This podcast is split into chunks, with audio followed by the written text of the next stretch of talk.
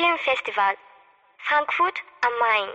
Herzlich willkommen zu einem wunderbaren Crosscast von Kompendium des Unbehagens, genau dem legendären Kompendium des Unbehagens und schöner Denken, weil wir nämlich einen ganz, ganz tollen Film beide gesehen haben, Michael und ich. Ja. Hallo Michael. Hallo Thomas. Geht es dir richtig gut? Mir geht's ziemlich gut, ja, ja. Dir auch? Ja, nicht nur, weil wir jetzt über diesen tollen Film sprechen, Under the Open Sky von Misha, Miwa, nicht Misha, Miwa, Miwa ja. Nishikawa. Mhm. Ähm, aber die anderen Gründe wollen wir jetzt mal beiseite lassen und Also Privatkram mal, das kommt jetzt hier nicht. Nein, nein, nein. Aber ähm, Aber privat ist auch gut. So. mir ging es auch gut, als ich auf der Nippon Connection dieses Jahr 2021 Mhm. Mir diesen Film angeschaut habe, der war mir sehr wichtig, weil ich mit den früheren Nishikawa-Filmen schon sehr positive Erfahrungen gemacht habe. Um's Da wollte so ich dich sagen. sowieso fragen, welche du denn gesehen hast. Das kann ich dir direkt sagen. Ich habe mir noch Ja. mal drüber Gedanken gemacht bei unserem ersten Nippon-Erlebnis, Mhm. wo Hendrik und ich das erste Mal da waren und Harald. Da hatten wir Dear Doctor geschaut. Ja. Das war entweder 2009 oder 2010. Ich glaube 2010, er ist 2009 produ Ähm, Genau. äh, gemacht worden, 2010 war er in Frankfurt, genau. Ja.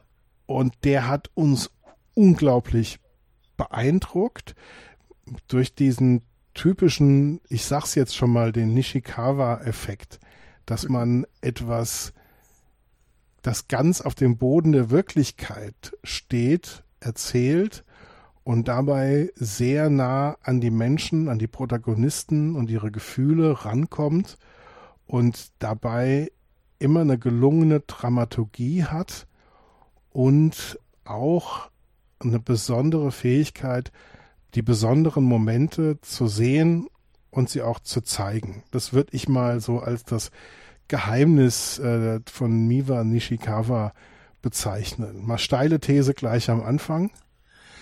Ich äh, kann da nicht so viel zu sagen. Ich habe nicht so viel gesehen. Dann habe ich später Dreams for Sale gesehen, 2012.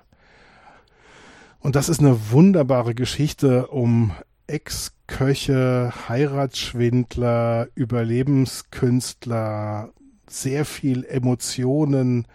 Ich kann mich noch sehr gut erinnern, wie die Ehefrau mit dem Messer die Treppe runterläuft. Da waren so Bilder dabei, die man nie vergisst, ähm, wie in Dear Doctor auch. Ähm, und dann 2016 ähm, The Long Excuse. Mhm.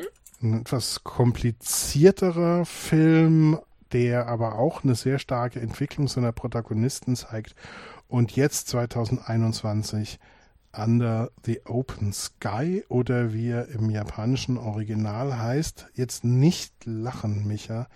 Subarashiki Sekai. Aber du sagst jetzt mal, wie es richtig ausgesprochen wird und was es eigentlich bedeutet, der Titel im Japanischen. Äh, Subarashiki Sekai. Ja. Und es ist äh, die wundervolle Welt. Was natürlich ein sehr, sehr, naja, nicht so positiv gemeinter Titel ist, wie es klingt. Inwiefern? Ist das, ist das eine, eine klassisch ironische Formulierung im Japanischen? Äh, wüsste ich jetzt nicht, dass das irgendwie eine klassische Formulierung ist, aber jetzt einfach im Verhältnis zu dem, was wir dann im Film sehen, finde ich den Titel sehr, sehr, ähm, ja, fast schon zynisch. Ah, okay. Während der englische Titel ähm, Unter dem offenen Himmel natürlich sich darauf beziehen könnte, dass der Protagonist nach 13 Jahren Gefängnisstrafe Mhm. wieder zurück in die Freiheit kommt. Schon als Mhm. Alter Mann. Aber das ist nicht die einzige ähm, Gefängnisstrafe. Er hat schon vorher schon einige Zeit im Gefängnis verbracht. Irgendwie kommt man raus, dass er mehr als die Hälfte seines Lebens Ich glaube, es waren saß. 28 Jahre, die er im Gefängnis saß. Ja. Wenn ich das äh, richtig im Sinn Das ist habe. fast die Hälfte seines Lebens, genau. Ja. Mikami heißt unser Protagonist und wird gespielt von äh, Kochi Yakusho. Yakusho. Yakusho. Ko Koji Yakusho. Das ist ein äh, sehr, sehr lustiger Name, weil das Yakusho, das ist quasi das äh, Amt. Ich verstehe. das, auf jeden Fall werde ich irgendwann mal lernen, welche Vokale man im Japanischen äh, weglässt und welche man ausspricht. Ja, ja. Ist nicht so schlimm. Ähm, ich möchte noch was Kurzes anmerken zu den Ja. Menschen, die an diesem Film beteiligt waren. Und zwar möchtest du uns wahrscheinlich irgendwann im Laufe des Podcasts erzählen, wie schön dieser Film aussieht. Und das liegt unter anderem an dem Kameramann, der da heißt äh, äh, Norimichi Kasamatsu und der ist so der Haus- und Hof-Kameramann von äh, Sogo Ishii und hat mit dem zu äh, Uni-Zeiten damals zum Beispiel auch schon Crazy Thunder Road gedreht und der hat auch ganz, ganz viele andere wundervolle japanische Filme gemacht. Und ähm, ja, war mir als, als, als der auf der Nippon Connection lief gar nicht so bewusst, aber ich habe es dann später gesehen und ich dachte, oh, ja. Ein äh, sehr, sehr guter, sehr, sehr kompetenter Mensch, der in den 80ern sehr, sehr wildes Zeug gedreht hat. Äh, hier dafür weniger wild. Und natürlich noch eine kleine Anmerkung zur Besetzung. Und zwar ist die wundervolle Meiko Kaji auch dabei. Die kennst du doch bestimmt. Da musst du mir jetzt ein bisschen helfen. Ne, du hast vielleicht mal von so einem Film namens Lady Snowblood gehört. Aber nicht gesehen. Nicht gesehen. Das Nicht solltest du eines gesehen. Tages mal äh, nachholen. Aber ja, sie spielt hier eine kleine Nebenrolle und singt auch ein klein wenig, was vielleicht den einen oder anderen freuen wird. Denn sie hat sehr, sehr viele Fans und die haben sie zum Großteil sehr, sehr lange nicht mehr gesehen. Interessant. Aber echt, beim Kameramann hätte ich jetzt nicht an Crazy Thunder Road gedacht. Ja, oder halt hier auch äh, der Birth City, der jetzt letztes Jahr bei Arrow rauskam, ne? Abgefahren. Da hat er seine Karriere begonnen in den 80ern. Also ich meine, er hat auch viel, viel anderes gemacht, zum Beispiel auch den ganz fantastischen äh, Villain. Ähm, und also kam also auch viel mehr, viel so im, im Drama-Bereich und so. Aber wie, der hat äh, mit diesem abgefahrenen Punkkram angefangen.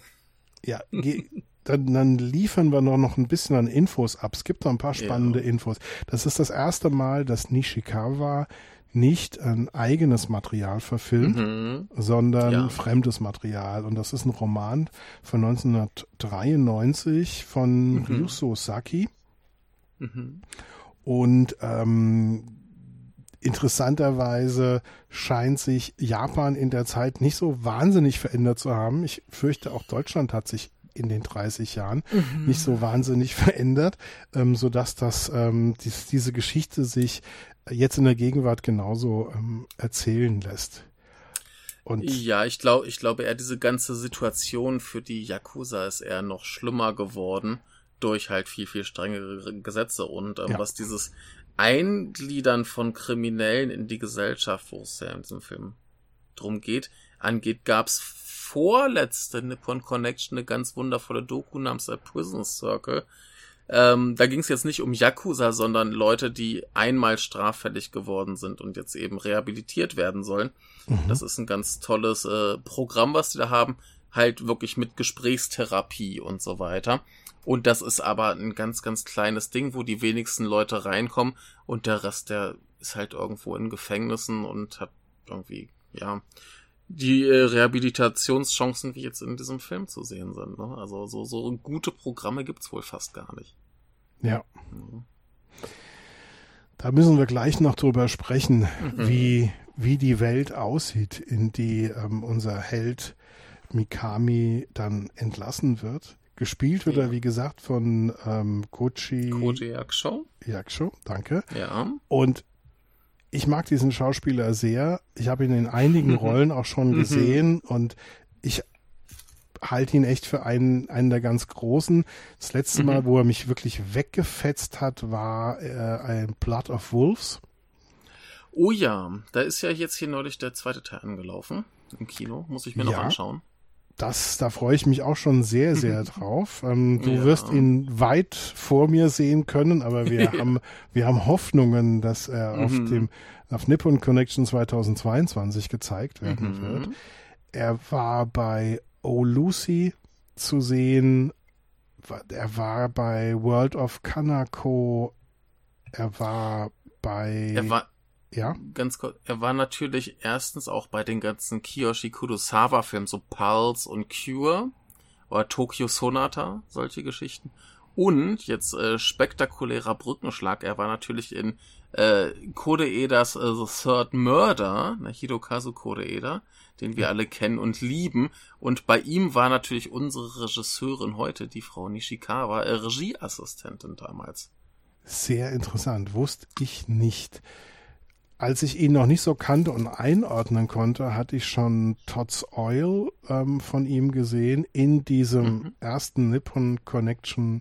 Ja, du hattest schon Tokyo Sonata angesprochen. Mhm. Er spielt auch, ich glaube, den Vater der ähm, Japanerin in Babel von Inaritu. Genau.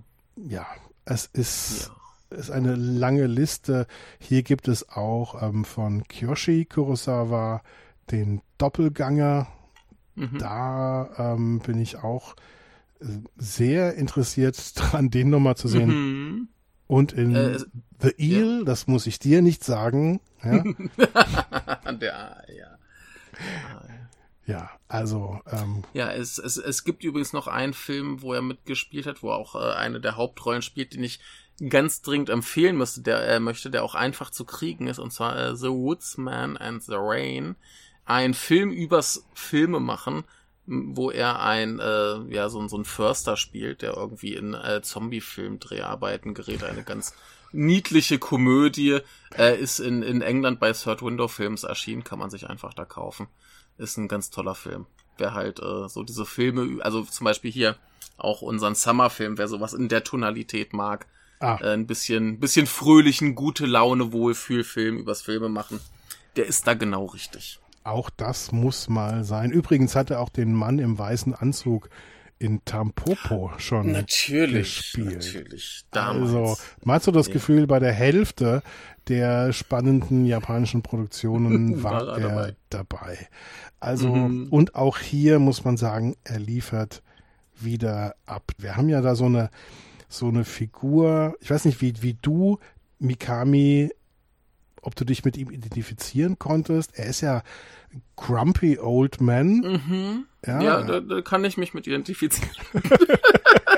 Vielleicht noch nicht ganz so alt, aber. Ja, also ich Grumpy, bin alt und du bist Grumpy, also müssen wir es genau. zusammen hinkriegen. Nein, das ist. Ja, ja, ja. Er, er nimmt sich wirklich vor, jetzt bleibt er sauber. Also mhm. er geht nicht nochmal zurück ins Gefängnis. Ja. Wobei das Gefängnis natürlich Vorteile hat. Egal, was du für einen Scheiß baust, die schmeißen dich nicht raus. Richtig. Draußen in der wirklichen Welt fliegst du schon raus, wenn du mhm. gegen die Regeln verstößt. Ja. Und er hat so Tendenzen, die da nicht gut zupassen. Er ist zwar, jähzornig. Äh, ja, er ist, er ist wahnsinnig stolz, er ist wahnsinnig jähzornig und als alter Yakuza-Schläger, also er betont ja, dass er nie einer, einer Yakuza-Familie angehörte, sondern er ist so ein einsamer Wolf, der dann gekauft werden kann und dann eben Leute verprügelt. Ne, das ja. ist seine Profession und da kann er halt nicht ganz raus. Und er sagt auch immer, bevor er so wird wie die Leute draußen, ne, so irgendwie verlogen und ohne Ehrgefühl und, ne, äh, da stirbt er lieber. Ja, ja. Nishikawa macht sich's nicht leicht. Also mhm. diese, diese, diese Figur wird nicht einfacher gezeichnet, als sie ist. Also diese ganzen Widersprüche, dass er oft so was extrem Warmherziges hat, mhm. äh, dass man ihn am liebsten als, als, äh, als Papa haben möchte. Da gibt es so äh, Momente. Auf mhm. der anderen Seite hat er sich nicht unter Kontrolle. Ähm, mhm. Hat er auch nicht verstanden, was in der Gesellschaft passiert ist. Er hat mhm. zum Beispiel Illusionen von der Yakuza als Familie mit ihren Regeln und wie so viele Männer wird das auch von ihm verherrlicht. Und mhm. da liegt auch eine gewisse Kraft drin, dass er das ähm, verherrlicht. Aber in dem, in dem Laufe der Geschichte erleben mhm. wir ja, wie es mit den Yakuza wirklich zu der Zeit aussieht. Also er, genau. kommt, er kommt mit seinem Mentor in, in Kontakt und besucht ihn auch. Mhm. Und diese, diese beiden Besuche, die ja sehr unterschiedlich ablaufen bei seinem Mentor. Einmal sieht er ja mehr oder weniger nur seine Frau. Das waren also die, die, die härteste Desillusionierung, die ich mir vom Yakuza-Mythos eigentlich so nachhaltig ja. vorstellen kann. Ja, also ja, ja, ja. Sicher gibt's heute noch, noch äh, harte, erfolgreiches, organisiertes Verbrechen in Japan mit Drogen und Menschenhandel und sonst was, aber dieses mhm. klassische Yakuza-System scheint mhm. nicht mehr zu äh, nicht mehr zu existieren. Wie hast du diese beiden Szenen bei seinem ehemaligen Mentor empfunden? Wahnsinnig witzig. Das, das ist auch sowas, was, was äh, der Film auch ganz schön macht. Der, der ist halt jetzt nicht einfach nur pures Drama mit viel Schmalz, sondern der macht auch seine Witze. Zum Beispiel, er fährt ja dann, ich weiß gar nicht mehr, wo das genau war. Er reiste durchs halbe Land, um bei seinem Mentor zu sein. Ja. Und ähm, dann sitzen sie da und haben das Riesenbuffet für sich zu zweit oder was und da sitzt noch die Frau daneben. Und ähm, dann muss aber sein Mentor irgendwie zu so einem Yakuza-Einsatz. Und da sehen wir erst, dass dem Bein fehlt, weil er Diabetes hat. Und ja. so scheiße. Und das ist so absurd, ne? Ja, und ja. Ähm, dann ist ja noch die Frau, die irgendwie dann äh, Sex mit, mit äh, dem Mikami will und all so Sachen und das klappt ja auch nicht. Er hat ja auch Herzprobleme und das ist alles so absurd, wie diese, wie diese alten, kaputten Männer versuchen, dieses im Prinzip Yakuza-Film-Klischee aufrechtzuerhalten. Das ist ja wirklich dieses, dieses übertrieben idealisierte, stilisierte, äh, was wir in Filmen sehen. Übrigens, wer ein bisschen Interesse daran hat, es gibt auf Netflix, der ist auch auf De äh, in Deutschland äh, erschienen, äh, ist ein Netflix Original, wie es so schön heißt, äh, ein Yakuza-Film, der heißt, äh, glaube ich, A Family. Ähm, mhm. Von unserem geliebten Regisseur Michihito Fuji, falls du dich noch an den erinnerst. Das ist der gute Mann, der sowas gemacht hat wie äh, We Are, hieß er, glaube ich. Den habe ich wir, nicht gesehen.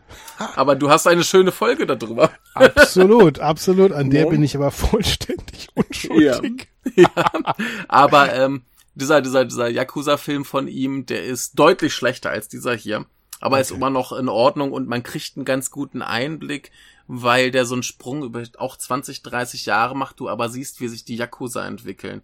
Und mhm. zum Schluss geht's dann wirklich so weit, dass sie, dass sie ihrem, aber da kommt auch ein jüngerer Yakuza aus dem Gefängnis und sie müssen ihm halt ein Handy geben, weil ein Yakuza nicht mehr in der Lage ist, selbstständig ein Handy zu kriegen. Ne? Es gibt halt so strenge Regeln, du kriegst kein, kein Konto mehr, du kriegst kein Handy mehr, ne? Einfach, weil du halt irgendwie Verbrecher bist, ne? Ja. Und ähm, das ist schon hart, wenn du nicht mal mehr ein Prepaid-Handy oder so ein Kram selbstständig holen kannst, ne? Da brauchst du dann Leute für, die halt offiziell nichts mit dir zu tun haben und so Sachen. Also wer da ein bisschen Interesse hat, der, der ist okay, den kann man gucken. Der ist, das ist ein ganz, ganz netter Film. Nicht so toll wie dieser hier, aber man kriegt einen netten Einblick in diese Veränderung der Yakuza-Welt. Und das sehen wir hier halt auch, ne? Also der, der Mikami kommt aus dem Knast und der hat überhaupt keine Ahnung, wie die Welt läuft. Also der hat ja von nichts an. Der hat ja auch total abstruse ähm, Ideen, was er arbeiten könnte. Ne, er hat ja anscheinend so Kendo-Schutzkleidung gebaut. Und ja. das ist ja eine super Sache. Und ich meine, im Gefängnis stört das keinen, dass da irgendwie ein Mensch äh, sonst wie viele hundert Stunden reinbuttert, um eben so ein edles Teil zu machen. Und ähm, ja, das ist aber etwas, was in der Realität nicht gefragt ist. Das kann ja kein Mensch bezahlen, selbst in Japan. Nicht. Richtig, richtig. Ne? Und ähm, solche Sachen oder dann, äh, was ja auch zu diesen, äh, wie wird er eingegliedert und als Yakuza, Ex-Yakuza behandelt, äh, zu, der, er versucht ja dann Sozialhilfe oder irgendwie sowas zu beantragen und sagen sie auch, ja, als, als Yakuza bekommst du da halt nix. Oder als die Ex-Yakuza, da kriegst du halt keine staatliche Unterstützung. Ja. Ne? Und äh, da geht's dann halt los mit diesem ganzen Aspekt, ähm, was für eine Chance hat so ein Mensch überhaupt wieder in die Gesellschaft reinzukommen? Oder zwingst du ihn nicht quasi wieder ins kriminelle Milieu abzurutschen, weil er einfach keine Möglichkeiten hat? Und dann haben wir auch diese Reise zu seinem Mentor, die ja auch gehörig schief geht. Genau. Aber auch die Art und Weise, wie die Gesellschaft ihm gegenübertritt, ist auch sehr uneinheitlich. Mhm. Ja, also es gibt ja. viele Vorurteile. Also ich kann mich erinnern, dass er direkt von dem Filialleiter des Supermarktes ähm, mhm. als Yakuza erkannt wird und sofort verdächtigt wird, dass er Ladendieb sei und sofort mhm. gestellt wird und ins Büro gebracht wird. Und da entsteht aber dann trotzdem eine Freundschaft raus, ganz Mhm. interessanterweise. Ja, Aber erstmal wird er voll hart mit den Vorurteilen konfrontiert, was er Mhm. ein bisschen auch befürchtet hat. Deswegen, also er reagiert zum Teil gefasst. Zum Mhm. Teil legt er auch die äh, Einrichtung ähm, in, in Splitter, ja, wenn er dann Mhm. jähzornig wird. Aber damit ist er schon konfrontiert. Und er ist auch damit konfrontiert, dass er natürlich auch so alter Yakuza, der wird es bestimmt nicht schaffen, dass Mhm. er gefundenes Futter sein könnte für so eine Reality TV-Geschichte und dann taucht eine, eine Produzentin und ein Regisseur auf und die sollen dann tatsächlich, die versuchen dann ihn in so eine Reality-Fernsehsache da reinzubringen, was ihn aber letztlich auch überfordert. Und irgendwann hat die Produzentin auch nicht mehr das Gefühl, dass er so richtig der Magnet sein würde. Er entspricht Nee, der- nicht allen Klischees. Der, der Regisseur, der äh, dreht ja auch irgendwann durch, als dann unser Mikami halt so ein paar Typen zusammenschlägt, so ein paar kleine Ganoven. Er, er filmt's ja irgendwie zur Hälfte und rennt dann weg.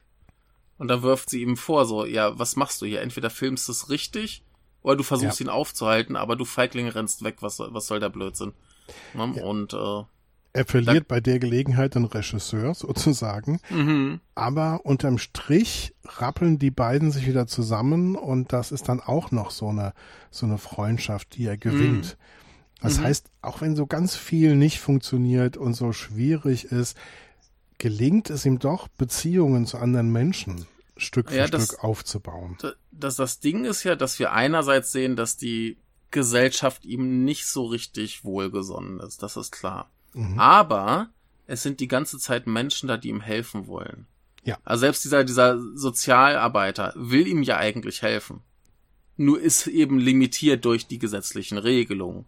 Genau. Aber er versucht ja sein Bestes, ihm zu helfen. Dann haben wir dieses äh, Ehepaar, was sich immer irgendwie öfter mal um so entlassene Yakuza kümmert. Da, die Frau ist eben die Meiko Kaji. Und die versuchen ja auch ihm zu helfen. Ne? Das und ist dann die, eben dieser- genau, das ist die Familie der, der Bewährungshelfer und seine Ehefrau ist das, sind das, glaube ich, oder? Ich, ich weiß es gar nicht, ob es ein Bewährungshelfer ist oder auf, auf jeden Fall versuchen sie ihm zu helfen. Also Ja. Sie, sie holen ihn aus dem Knast ab, sie geben ihm erstmal Essen und einen Platz zum Schlafen und so weiter. Ja, dann haben wir diesen Supermarkt-Chef, äh, Chef, ne, der versucht auch ihm zu helfen. Der sagt, ey, wenn du einen Führerschein kriegst, kannst du, kann ich dir einen Job als Fahrer beschaffen. Und Also sein Sachen- Führerschein ist ja abgelaufen, während er im Gefängnis war. Richtig, richtig. Und da er mittlerweile auch nicht mehr in der Lage ist, ordentlich zu fahren, ähm, Mhm. kann er auch die, die Prüfung dann äh, Mhm. nicht bestehen. Und ähm, es ist dann so ein ganz banaler Jammer, mit dem er es dann zu tun Ja. hat. Ja. Ja. Und da, dass das Ding ist halt, dass die Leute ihm alle nicht helfen können, weil er eben so stolz und jähzornig ist. Das Weil war so ein viel, Hin und viel- Her, ja. Genau, genau. Das heißt, einerseits haben wir schon gezeigt, dass die Gesellschaft ihm nicht so richtig hilft, dass die Chancen für eine Rehabilitation nicht so toll sind. Andererseits sind aber Menschen da, die ihm helfen wollen. Und Ja. er kann es nicht richtig annehmen, eben wegen seiner Mentalität, die er sich durch das Yakuza-Dasein angeeignet hat. Das, Ja. das Ganze wird ja noch durchzogen durch eine sehr ernste Geschichte, nämlich, Mhm. dass er eigentlich auf der Suche nach seiner Mutter ist. Genau. Was natürlich für diese Fernsehgeschichte super reizvoll sein könnte. Mhm. Aber auch hier ist es wie im wirklichen Leben. Es gibt Menschen, die ihm wirklich helfen wollen. Mhm. Aber es ist dann am Ende des Tages, man kommt seiner Mutter immer näher. Aber das dürfen wir spoilern hier. Am Ende gibt es kein Happy End. Er fällt nicht seiner alten Mutter Mhm. in die Arme. Finde ich aber auch gut so. Ja, das, das wäre vielleicht auch des Klischees eins zu viel Mhm. gewesen. Mhm. Aber ähm, ich weiß nicht, ob das im Roman schon so vorgegeben ist. Es ist schon so inszeniert, dass er in gewisser Weise nach Hause kommt. Mhm. Durch diese Suche nach seiner Mhm. Mutter. Es gibt da so einen Moment des Ankommens und, und der, der Kindheitsheimat, wo ich auf meinem Sofa zu Hause schon so ein bisschen ein paar Taschentücher mehr gebraucht habe. Also da, da ist man Ja. schon nah an ihm dran und wenn ihm dann das Herz bricht, dann bricht's einem auch. als mm. Zuschauer. Das finde ich schon sehr stark. Ja. Da, da, da kommen wir, glaube ich, auch zu einem Punkt, den ich in ein, zwei äh, Letterbox-Kritiken gesehen habe. Und zwar, ähm, wir, wir haben jetzt gesagt, er versucht verschiedene Sachen. Er versucht seine Mutter zu finden, er versucht Führerschein zu machen, mhm. er versucht irgendwie diesen Kendo äh, Ausrüstungsjob zu kriegen und so. Er versucht ganz, ganz viel und das führt alles zu nichts. Und ich glaube, ein paar Leute hatten das kritisiert, als der Film wäre zerfasert und unfokussiert. Aber das muss ja für diese Handlung sein. Wir müssen ihn ja wieder und wieder und wieder scheitern sehen, damit die Geschichte überhaupt Sinn ergibt. Ja, absolut. Ja. Bin ich absolut deiner Meinung das ist ja eigentlich genau die Geschichte, die erzählt wird, dieser ständige mhm. Kampf, immer dieses, dieses Auf und Ab, dass er da durch diesen Irrgarten der Realität, die Gesellschaft ist nicht darauf eingestellt, eine funktionstüchtige Hilfe zu bieten, wie die allermeisten mhm. Gesellschaften das nicht mit ihren Spielregeln hinbekommen, dass auf mhm. der anderen Seite immer einzelne Personen das besser machen als die gesellschaftlichen Spielregeln. Und es ist immer ein Kampf zwischen ihm, also mhm. seinem, seinem Jezorn und seiner Selbstbeherrschung ja, mhm. zwischen seiner, er hat ja auch positive Elemente, seine, seine Warmherzigkeit, sein, mhm. seine Motivation, ja, die er immer wieder hat.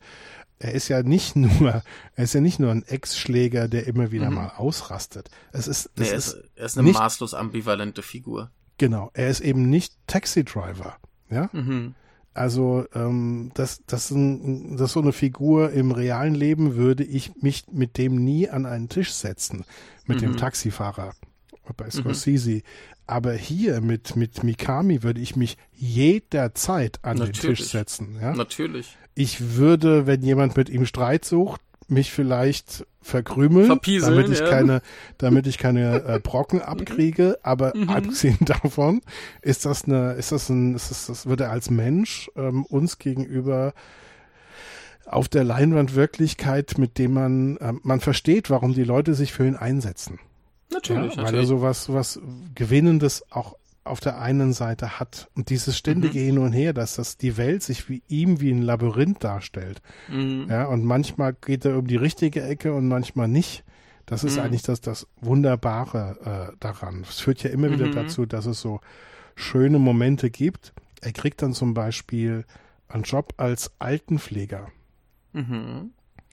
Wo man das Gefühl hat, okay, dass das könnte diesem, diesem geduldigen Formalen, das er hat, dass das ähm, und diesem er ist fähig, diesen Dienstleistungsgedanken so ernst zu nehmen und, und mhm. die, die Menschen, die ihm dann als Altenpfleger anvertraut werden, mit Respekt, mit echtem mhm. Respekt mhm. Ähm, mhm. Ähm, zu, zu behandeln. Und äh, das ist dann auch so ein, so ein da kommt es aber auch zu einer ganz harten Szene. Also eine der Lieblingsszenen, ja. die ich in dem Film habe, ist, als der, als so ein Sturm aufkommt mhm. und äh, einer der Mitarbeiter in diesem Heim ist ähm, ein junger Mann mit eingeschränkten kognitiven Fähigkeiten. Mhm.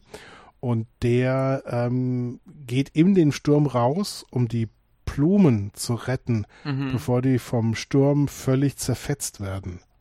Mhm. Und der wird dann gemobbt und gehänselt und auch geschlagen. Mhm. Und da, da sehen wir, wie es in ihm kocht, wie mhm. er diese Mobbenden am liebsten wirklich in die Schädel einschlagen würde. Ja? Mhm. Aber er weiß auch, wenn er sich da wieder gehen lässt, ist auch das bisschen, was er da wieder erreicht hat, mhm. auch wieder verloren. Und dann ja. erkennen wir, dass die Szene, wo wir sehen, wie er die beiden totschlägt, mhm. dass, dass das aber nur praktisch eine Gewaltfantasie war und dass er sich mhm. im Griff hat und dass er nicht einschreitet. Ja, und das ist das, wo ich das so zynisch finde mit dem Titel, die wundervolle Welt, denn er hat sich endlich der Gesellschaft angepasst und verstößt damit gegen alle seine Grundsätze. Er, er verrät alles, was ihn ausmacht. Und jetzt äh, krasser Spoiler. Wir unterbrechen diesen Podcast für einen wichtigen Hinweis. Die nachfolgenden Informationen enthüllen möglicherweise wesentliche Teile des Filminhalts oder verraten das Filmende. Aber ich glaube, ja. jedem ist klar, wie dieser Film enden muss. Äh, er stirbt deshalb. Also nicht direkt deshalb, aber er verkneift es sich eben, diese Typen zusammenzuschlagen. Er beteiligt sich fast schon so ein bisschen an dem Mobbing. Er lacht über deren Witze.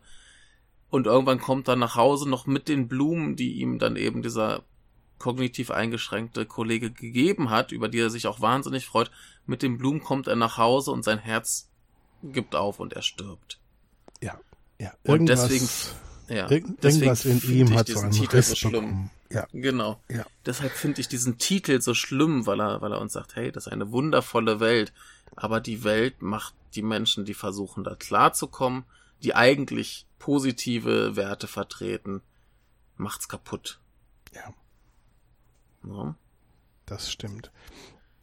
Das hast du eben nochmal sehr, sehr gut äh, nochmal dargestellt, weil das ist etwas, was, was mir, ich habe da irgendwie so ein Unbehagen gefühlt. Gut, das ist das Kompendium natürlich dann der, der äh, richtige Ort dafür. Nein, ich habe Ja. hab das Gefühl, dass irgendwas jetzt mit ihm, mit ihm passiert. Aber Mhm. so klar, wie du es eben formuliert hast, hatte ich es aber gar nicht vor Augen Mhm. äh, dass letztlich etwas in ihm zerbricht und er Mhm. letztlich das, das ist, was ihm die Kraft nimmt, um weiterzuleben. Er ist ja, Ja, er- die ganze Zeit schon schwer krank. Ja. Und er, er sagt, er sagt ja zu Anfang immer, wenn ich so werde wie die anderen, ne, äh, ich, ich will lieber sterben, als so werden wie die anderen. Dann wird Genau. er wie die anderen und er stirbt. Ja, ja. Es ist, es ist unausweichlich. Es, es ist genau das, wie er es zu Anfang des Films prophezeit. In dem Moment, wo er sich der Gesellschaft anpasst, ist vorbei. Wir lernen ganz viel über die Gesellschaft, in der er lebt, Mhm. indem er die Gesellschaft herausfordert, weil er eben die Regeln nicht leben kann. Mhm. Und das wird wirklich dann durchexerziert, ohne dass es halt eindimensional ähm, wird. Es ist eben kein, kein tränendrüsiges Sozialdrama, das in, ein, in eine bestimmte Richtung ähm, Mhm. bringt. Man, man denkt auch manchmal so zwischendurch, könnte es jetzt auch einfach mal dich ein bisschen beherrschen und Mhm. jemand, der es nicht unbedingt verdient hat, nicht gleich die Nase brechen. Ja, es, es Mhm. hätte auch noch eine Alternative gegeben. Also die Äh, ja, ganze, klar.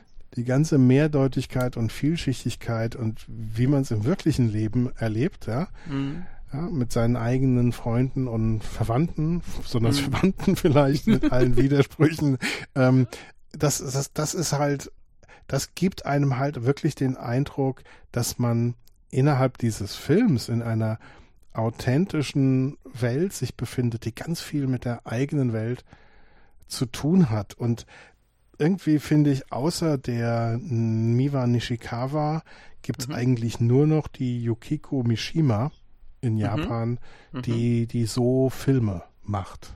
Also das Okay. ist ja von Die Étranger und Shape of Red Mhm. hatte ich ähm, von Yukiko Mishima gesehen und ähm, da musste ich sehr an, an Nishikawa denken. Also diese Mhm. Darstellung der realen Welt und die, die Darstellung der Gefühle, dass man so nah an die Gefühlswelt rankommt Mhm. und diese Fähigkeit, diese, diese Momente, es gibt so Momente auch bei Under the Open Sky, wo dann die Kamera und mit, mit der Kamera Mikami den Blick nach oben richtet Mhm. und eben keine Betondecke, sondern den freien Himmel über Mhm. sich sieht.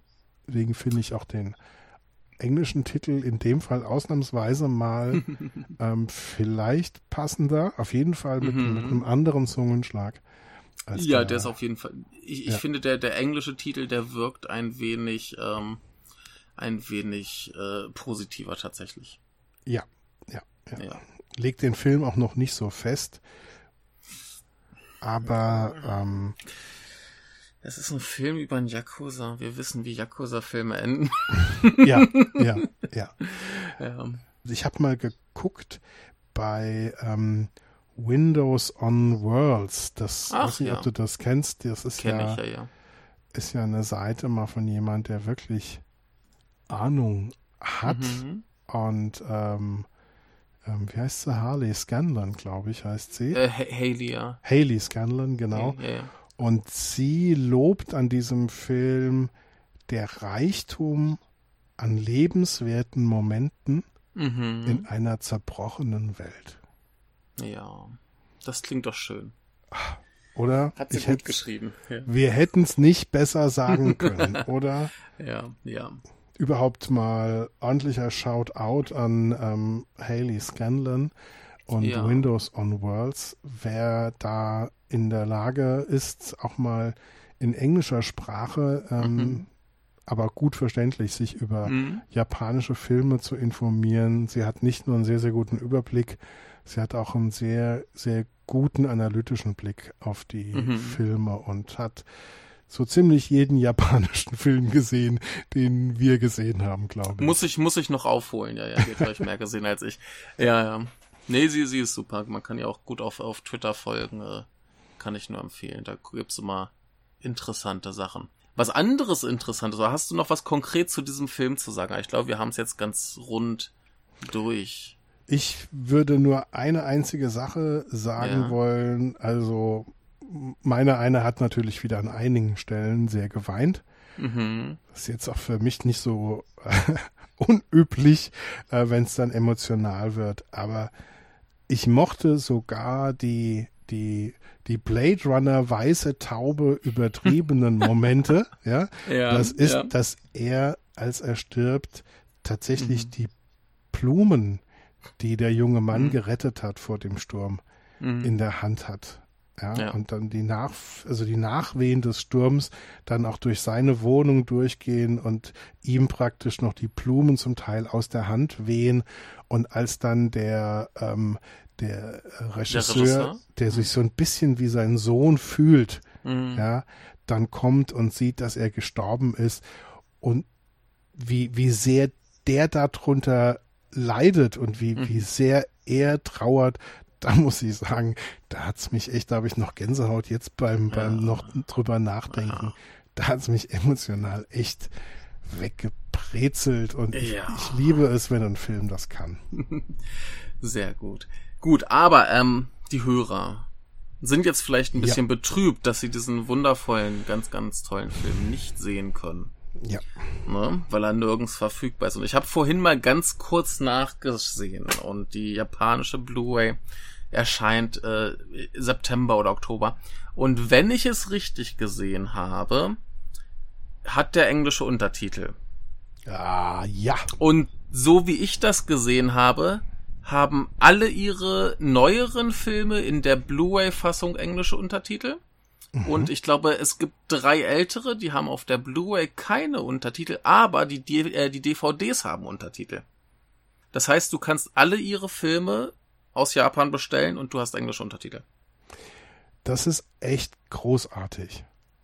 Wissen Ne? wir auch, ob die gängigen, üblichen, verdächtigen Labels da vielleicht einsteigen? Also Third Window würde ich sagen, ist, äh, ich, äh, da gab es neulich einen sehr schönen Podcast, wo der, der Herr Terrell mal sich ein bisschen über das äh, Vertreiben von japanischen Filmen ausgelassen hat. Und ich glaube, das ist nicht sein Metier.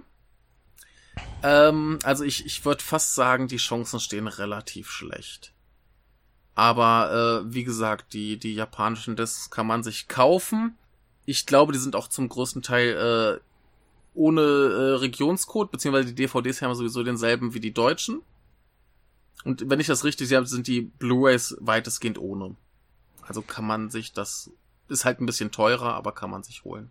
Aber das sind richtig, richtig gute Nachrichten, weil, also ich habe jetzt alle Filme ab Dear Doctor gesehen Mhm. und ähm, es ist halt ein Film so gut wie der andere. Mhm. Es, sie sind Ja. weit, weit über dem Durchschnitt ähm, und sie begründen meiner Meinung nach eigentlich ein eigenes Genre, also den, den emotionalen, sehr, sehr kompetent erzählten, realistischen Film sozusagen. Mhm. Ja, das ist Ja. schon sehr, also da, ähm, das sind aber jetzt Nachrichten von dir, die ich sehr gut finde und die mich wieder Geld kosten werden, Ja. weil Also die, wir, die, die drei Filme vor Dear Doctor, Mhm. da wirst du zur DVD greifen müssen. Ich glaube, ab Dear Doctor ist alles auf Blu-ray mit Untertiteln. Okay. Die anderen drei wurden jetzt dieses Jahr neu aufgelegt, aber da haben sie sich aus welchen Gründen auch immer die Untertitel gespart. Da muss man auf die älteren DVDs zurückgreifen. Ja. Und dann nimmt man auch gleich noch ähm, die beiden Mishima-Filme, die Étranger und Shape of Red noch dazu. Und dann hat man gleich ein Paket, das das Arte in einem Special mal wieder unter die Menschen bringen könnte. Ja, ich, ich denke, das ist ja auch was, was wirklich ein großes Publikum ansprechen könnte. Ich versuche gerade äh, angestrengt rauszufinden, ob äh, die Yukiko Mishima-Filme äh, verfügbar sind, aber da sieht's glaube ich, schlecht aus mit Blu-rays oder DVDs und erst recht mit Untertiteln. Was echt schade ist, weil der Shape of Red hat mich ja im Jahr davor völlig aus dem Schuh getreten. Der war großartig, der war ganz, Ja. ganz großartig. Bei dem weiß ich halt, der ist in Japan zumindest auf, äh, auf, wie heißt es, ähm, Netflix. Mhm. Und, äh, oh, ja, ich sehe gerade, hier gibt's eine japanische äh, Blu-ray von Shape of Red.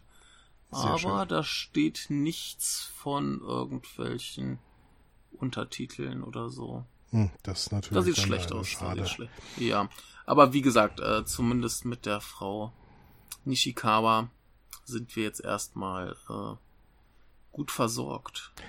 Das kann man sich alles holen. Werde ich wohl auch machen. Also ich habe halt zwei von ihren älteren hier liegen. Die muss ich noch gucken. Ja. Und ich habe auch noch diesen ähm, Omnibus-Film, wo sie dabei war. Der heißt A Female, wo auch Shinya Tsukamoto eine Episode gemacht hat. Mhm. Der habe ich hier auch noch liegen. Habe ich auch noch nicht gesehen. Welcher Tsukamoto? Der, Der, Shin, der Shinya Tsukamoto, der Tetsuo Tet- äh, Tsukamoto. Halleluja. ja, die haben äh, mit noch zwei, drei anderen Regisseuren zusammen einen äh, Film gedreht. Der Hörsturz Tsukamoto. Genau, genau. Ach, ich muss ihn ja irgendwo noch selber mal treffen. Ich äh, war jetzt öfter im Kino, wo er dann noch am Ende so Fragerunden gemacht hat, aber persönlich getroffen habe ich ihn leider noch nicht. Jetzt, wo du mit der guten Nachricht am Ende jetzt nochmal rübergekommen bist, dass er tatsächlich auf Blu-ray zu kriegen ist mit englischen Mhm. Untertiteln, da ist ja, ist ja die Welt gerettet. Da hätten wir eigentlich gar nicht so viel spoilern sollen, wenn man sich Ach, äh, bei, bei dem Film geht's glaube ich nicht ums Ende. Das äh, geht um die um die Tour dahin. Insofern, ähm, da wird Ja. man glaube ich immer noch genauso mitgerissen sein. der aber Weg ja. ist das Ziel. So viel ist genau. sicher. Schaut ihn euch trotzdem noch an. Der ist äh, glaube ich immer noch sehr sehr bewegend und mitreißend und ganz ganz wunderbar. Für mich übrigens der beste Film des Festivals, muss ich sagen. Noch Ganz vor weit oben. Along the Sea. Ganz ganz weit oben auf jeden Fall. Äh, ich würde auch sagen For Along the Sea, aber ob's der beste war, weiß ich noch nicht. Da müsste ich noch mal schauen. Was ja eines ohnehin Tages. eine sehr, sehr subjektive Einschätzung Ja, ja, ja. ist. Aber er, er, ist, er ist ganz weit oben auf jeden Fall äh, mit den Toyota-Filmen und äh, mit Sabu für mich. Ja. Die natürlich alle ganz, ganz anders sind, aber auch alle ganz wunderbar. Aber das hört ihr an anderer Stelle und in diesem Sinne würde ich sagen, bevor wir noch viel weiter abschweifen, kommen wir langsam zum Ende. Michael, das war sehr, sehr schön, mit dir noch mal Ja. über diesen Film sprechen zu können. Ja, es war mir eine Freude. Eine sehr schöne Erinnerung an Nippon Mhm. Connection dieses Jahr. Mhm. Und wie man jetzt unschwer hören konnte, eine warmherzige Blu-ray-Empfehlung von uns beiden. Ja. Vielen, vielen Dank. Und ähm, Ja. ich hoffe, unsere ZuhörerInnen da draußen haben auch was davon. Und Mhm. diese Folge ist bei Schöner Denken auf jeden Fall unter Creative Commons. Und ich glaube, bei Michael, bei Compendium des Unbehagens vielleicht ausnahmsweise auch. Ausnahmsweise, sonst nie, aber jetzt ausnahmsweise. Gut, tschüss. Vielen Dank. Tschüss.